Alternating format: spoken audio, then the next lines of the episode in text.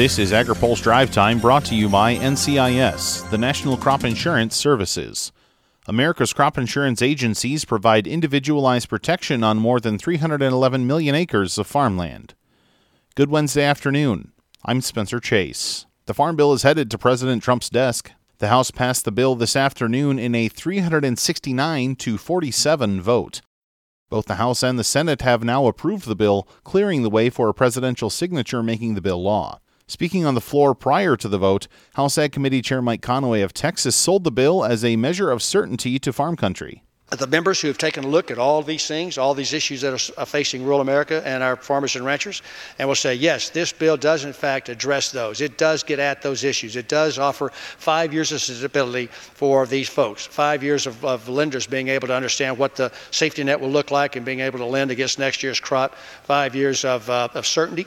Uh, we all work better under certainty, and knowing what this farm bill looks like, right, wrong, or different, is far better than the option of rolling this over to next year and starting this process over. More than 180 members of both parties voted for the legislation. That's a big difference from the party line vote in the House earlier this year, something that pleases committee ranking member Collin Peterson. After a rocky start, and uh, we, I'm just proud to be able to turn a partisan bill into a bipartisan bill.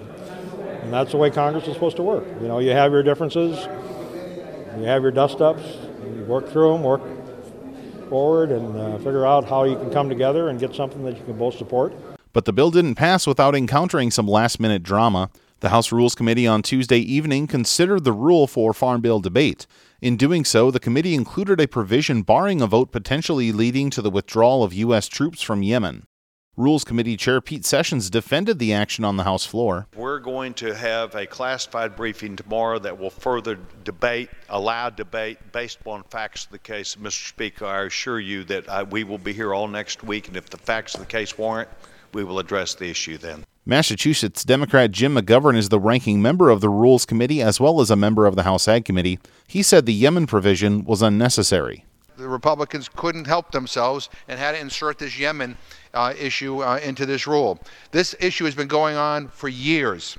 This is not a new phenomenon, what's happening in Yemen. However, McGovern said the overall bill was worthy of support. This farm bill is not as robust as I would like it to be under the nutrition title, but it does no harm. It doesn't increase hunger. It doesn't throw people off of SNAP. It doesn't make hunger worse in this country. It is deserving of bipartisan support. Ag Secretary Sonny Perdue says he will encourage President Trump to sign the bill despite the lack of some provisions pushed by the administration. China just might be buying U.S. soybeans again.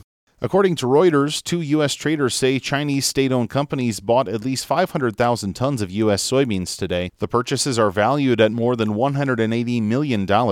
They are the first after a meeting between President Trump and Chinese President Xi Jinping at the G20 summit in Argentina. China had previously been a major buyer of U.S. soybeans, but the current trade dispute and atmosphere of retaliatory tariffs had halted purchases. Speaking of international trade, the European Union and Japan will officially begin a new trade agreement in 2019. The EU Parliament voted 474 to 156 to ratify the agreement. The deal will reduce Japanese tariffs on EU cheese and wine, as well as grease the wheels for exports of more EU beef and pork to Japan.